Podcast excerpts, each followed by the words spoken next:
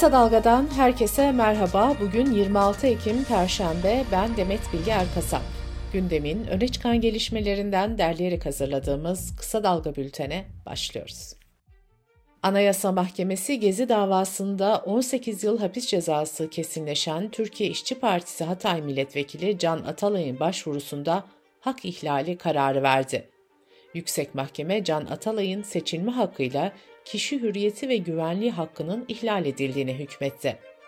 Mahkeme, ihlalin giderilmesi için de kararın bir örneğinin İstanbul 13. Ağır Ceza Mahkemesi'ne gönderilmesine karar verdi. Bu kararla birlikte yerel mahkemenin Can Atalay hakkındaki yargılamada milletvekili olduğu için durdurma ve tahliye kararları vermesi gerekiyor. Anayasa Mahkemesi'nin kararı Türkiye Büyük Millet Meclisi'ne de bildirilecek. Bültenimiz yayına hazırlandığı sırada Atalay'ın tahliyesine ilişkin henüz bir gelişme olmamıştı. Adalet Bakanı Yılmaz Tunç ise gerekçeli karar doğrultusunda bir işlem yapılacağını söyledi. Cumhurbaşkanı Recep Tayyip Erdoğan, AKP'nin grup toplantısında yaptığı konuşmada İsrail'in Gazze'ye yönelik saldırılarına sert tepki gösterdi. Erdoğan, İsrail devletiyle bir sorunumuz yok ama İsrail'in uyguladığı mezalimi, devlet yerine örgüt gibi hareket etme tarzını tasvip etmiyoruz. İsrail çocukları öldürüyor dedi. Batı'nın Hamas'ı terör örgütü olarak gördüğünü söyleyen Erdoğan, Hamas bir terör örgütü değil, toprağını koruma mücadelesi veren bir kurtuluş ve mücahitler grubudur diye konuştu. İsrail'e gitme planımız vardı, iptal ettik diyen Erdoğan, siyasi ve askeri varlığımızda Filistin tarafının garantörü olmaya hazırız ifadelerini kullandı. Erdoğan'ın Hamas'la ilgili sözlerine İtalya'dan tepki geldi. İtalya Başbakan Yardımcısı Erdoğan'ın sözlerini kınadı ve Türkiye'nin Roma Büyükelçisi'nin dışişlerine çağrılmasını isteyeceğini söyledi. İyi Parti Genel Başkanı Meral Akşener partisinin grup toplantısında isim vermeden MHP lideri Devlet Bahçeli'nin Gazze çıkışına tepki gösterdi. Akşener, 24 saatlik mühletle Netanyahu'yu durduramadıklarına göre o zaman buyursunlar görevlerinden istifa edip Gazze'ye gitsinler dedi. Akşener ayrıca şu ifadeleri kullandı. Sivilleri çocukları öldüren Netanyahu terörüyle müzik festivalinde gençleri tarayan Hamas terörü aynı şeydir. Saadet Partisi ve Gelecek Partisi grubu Gazze'ye gitmek için Dışişleri Bakanlığı'na ve Mısır Büyükelçiliğine başvurdu. Heyet Mısır'daki refah sınır kapısından geçerek Gazze'ye giriş yapacak. Saadet Partisi Genel Başkanı Temel Karamollaoğlu ise Türkiye'nin Gazze'de yaşananlara karşı geç harekete geçtiğini söyledi. Karamollaoğlu, iktidar miting yapmaz, icraat yapar. Siz Biden'dan hiç İsrail'e destek mitingi talebini duydunuz mu? dedi. Yerel seçim yaklaşırken muhalefette sular durulmuyor. Deva Partisi İstanbul örgütünde toplu istifalar yaşandı. Deva'nın 13 ilçe başkanı partiden ayrıldı. Deva Partisi'nin Esenyurt kurucu ilçe başkanı Halis Kahriman'ın geçtiğimiz günlerde CHP Genel Başkanı Kılıçdaroğlu ile İstanbul'da bir araya geldiği ortaya çıkmıştı. Deva sözcüsü İdris Şahin buna tepki göstererek yakışmadı Kemal Bey demişti. İstifaların bu görüşmeyle ilgili olmadığını söyleyen Kahraman ise ruh olarak partiden uzun süre önce ayrıldıklarını dile getirdi. Kurultaya sayılı günler kalırken CHP'de bugün kritik bir görüşme yapılacak. CHP Genel Başkanı Kemal Kılıçdaroğlu ve İstanbul Büyükşehir Belediye Başkanı Ekrem İmamoğlu bir araya gelecek. Kılıçdaroğlu'nun daveti üzerine yapılacak görüşmede kurultay hazırlıklarının gündem alınacağı belirtildi. Kısa Dalga Bülten'de sırada ekonomi haberleri var.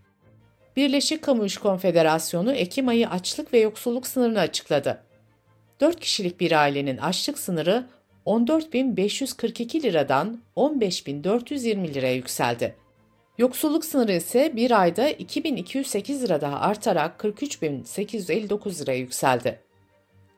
4 kişilik bir ailenin dengeli ve sağlıklı beslenebilmesi için yaptığı gıda harcaması açlık sınırı olarak tanımlanıyor. Gıdanın yanı sıra ulaşım, eğitim, giyim gibi harcamaların toplam tutarı da yoksulluk sınırını gösteriyor. Cumhurbaşkanlığı İletişim Başkanı Fahrettin Altun, köprü ve otoyol geçiş ücretlerine yapılan zammın Cumhurbaşkanı Erdoğan'ın talimatıyla Ocak 2024'de ertelendiğini açıkladı. Fahrettin Altun dün alınan geçit ücretlerindeki farkın da geri ödeneceğini belirtti. Erdoğan 4 Ocak 2023 tarihinde yaptığı açıklamada 2023'te zam yapılmayacağını söylemişti. Ancak 25 Ekim itibariyle köprü ve otoyollara zam yapılmıştı. Merkez Bankası Para Politikası Kurulu faiz kararını bugün açıklayacak. Banka bir önceki toplantıda politika faizini %30 seviyesine yükseltmişti. Ekonomistler bugün 500 bas puanlık artış bekliyor. Hazine ve Maliye Bakanı Mehmet Şimşek, Körfez ülkelerinde yatırımcı temaslarına devam ediyor. Bloomberg News'un geçtiği habere göre Şimşek, yabancı yatırımlar geri dönecek ama zaman alacak dedi. Yeni ekonomi programına ilişkin değerlendirme yapan Şimşek, programın sürekliliği konusunda endişeler yersiz diye konuştu. Resmi gazetede yayınlanan karara göre üniversite öğrencileri cep telefonu, bilgisayar ve ücretsiz internet desteğinden 1 Kasım itibariyle yararlanabilecek.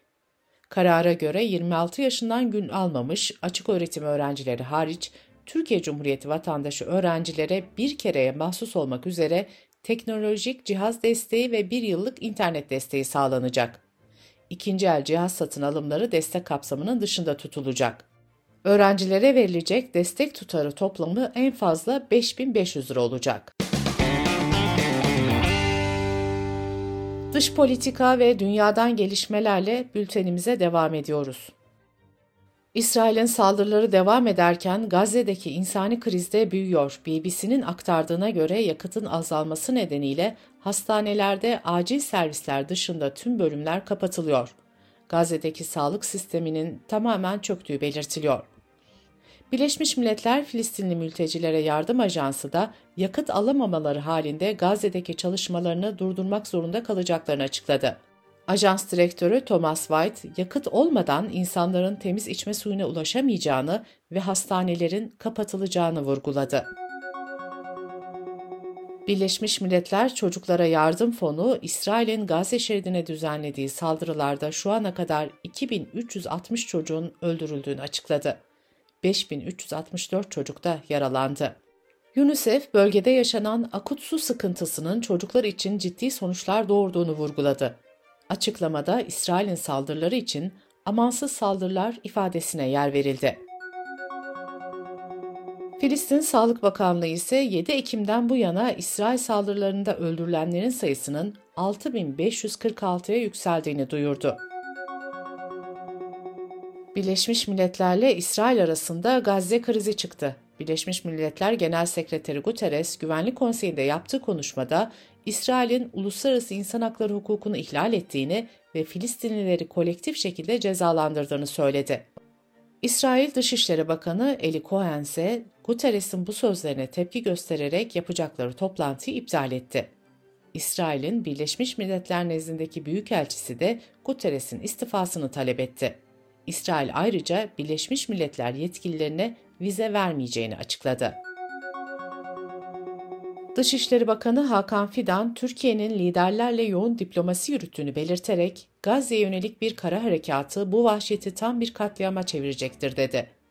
İsrail'in Gazze'de toplu cezalandırmaya dönen saldırıları durdurmasını isteyen Fidan, hemen ateşkes ilan edilmeli ve insani yardımlar için koridor oluşturulmalıdır diye konuştu. 13 Avrupa Birliği ülkesinde yapılan bir araştırmaya göre Avrupa'da yaşayan her iki Afrikalıdan biri ayrımcılığa maruz kalıyor. Siyahlar en çok Almanya'da dışlanıyor. Yapılan araştırmaya katılanların %46'sı Almanya'da iş yerinde ayrımcılığa uğradığını bildirdi. Ankete katılanların %54'ü ise tacize maruz bırakıldıklarını belirtti. Amerika'da 41 eyalet bir araya gelerek Facebook, Instagram ve WhatsApp'ın sahibi olan Meta'ya dava açtı. Eyaletler Meta'nın gençlere zarar verdiğini savundu. Bilim insanları Antarktika'da ilk kez kuş gribi virüsü tespit etti. Uzmanlar bu virüsün kıtanın yaban hayatı popülasyonu için yıkıcı etkisi olabileceğini düşünüyor. The Guardian'ın haberine göre Antarktika Araştırmaları Bilim Komitesi, kürklü foklar, deniz aslanları ve martıların yanı sıra penguenlerin de risk altında olduğunu açıkladı. Bültenimizi kısa dalgadan bir öneriyle bitiriyoruz. Jeoloji Mühendisleri Odası Yönetim Kurulu Başkanı Hüseyin Alan, kısa dalgadan Esra Tokat'ın sorularını yanıtlıyor. Esra Tokat'ın söylesini kısa dalga.net adresimizden ve podcast platformlarından dinleyebilirsiniz.